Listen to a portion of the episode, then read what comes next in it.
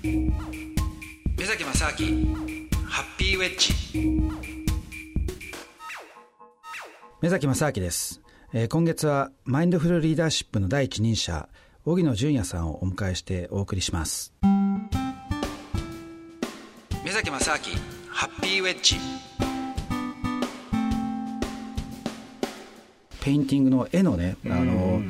ワークショップなんかはもうあの絵の具をこうやってもうバケツにうわべちゃーとかやって、うん、で手でぐちゃぐちゃとかもうキャンバスからはみ出たりとかね、はい、もう全然要するに何かをこう写生するとかっていうんじゃなくて、うんうん、とりあえず内面にあるものをそのまま表現しろってことを、うん、いろんなその例えばそういった踊りだったり絵だったりとかっていうことで少しずつその殻を壊していくっていうプロセスをね、はい、やってたんですよね。はい、だからそうするとじゃあ本当に自分が内面的に何をしたいのかっていうことと対峙せざるを得なくなってくるじゃないですか。はいはい、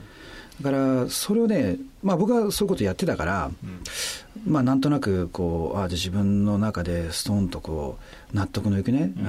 あ本当に何をするべきかっていうことに対して、まあ、だんだん迷いみたいなのはなくなってきたっていうのはあるんですけども、はい。うん、ただこれをその普通のなんていうんですか、都会の生活をしてるときになかなかできないじゃないですか。なかなかできないですけど、あのまさに今、あの先ほど目崎さんがおっしゃっていただいた、その外側の世界と自分の内面が乖離していく状態、はい、でそれをこう整合させていく、統合していくプロセスの一つが、あの僕はマインドフルリーダーシップだと思ってるんですね。はい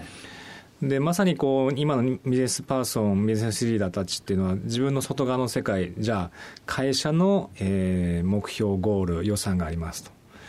でも自分がやりたい本当に内面的にやりたいのは、えー、こっちの方向だとか。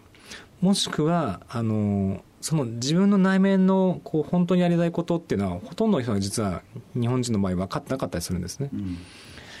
うん、だけども潜在的になんか違う方向なんじゃないかって言ってそこで乖離が起こってしまっているのが、今のこう多くのうつが発生してしまっている状態なのかなと思うんですね。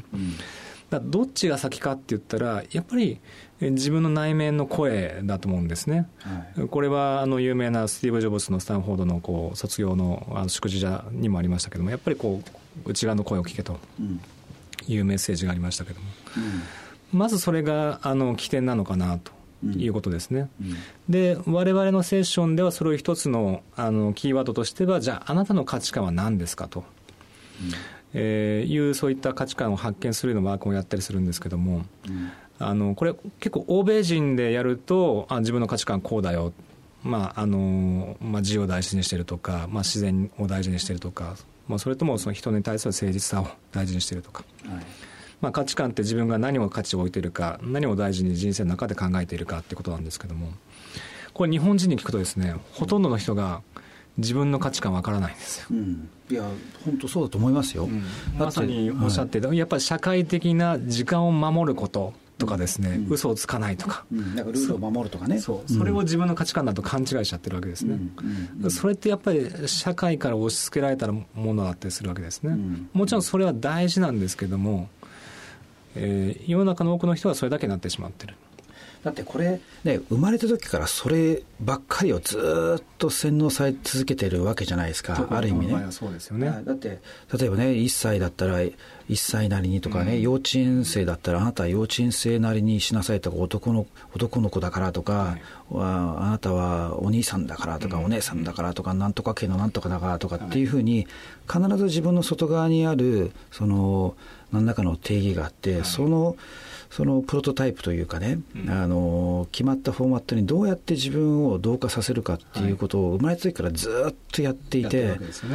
でもじゃあ本当に内面にあなたは何をそのしたいんですかとか、何を感じてるんですかってことはおそらくやっぱ一度も聞かれたことないわけですよ。はい。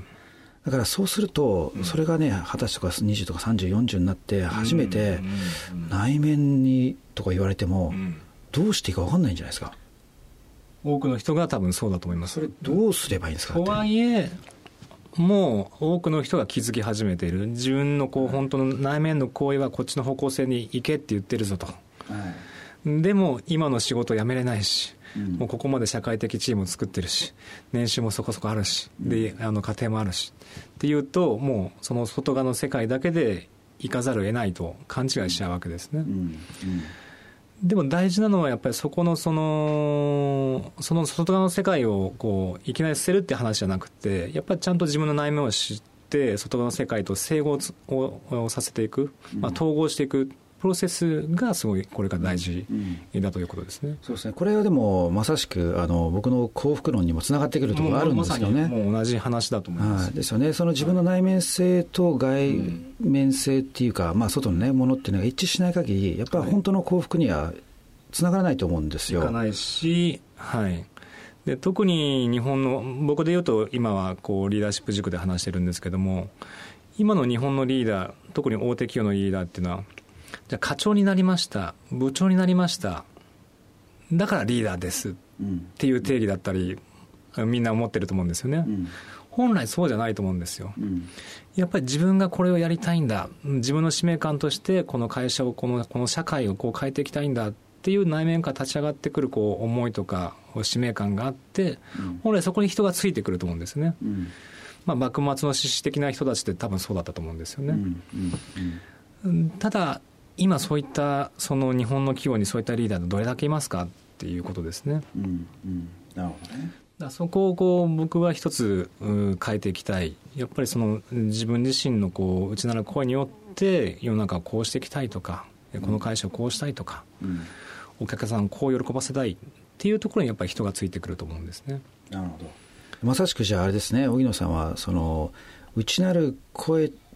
によるその内な内なる声から、えー、内なる声自身をに従えという方法を広く広めるたいという内なる声なんですか？ちょっとあのあのしつこくなっちゃいますけど、はい、そういうことだと思います。なぜならばあの僕自身があのさっき宮沢さんが言ってくれたもう外側の声だけで生きてきた人間だからですね、うん、まあ、自分というものをこ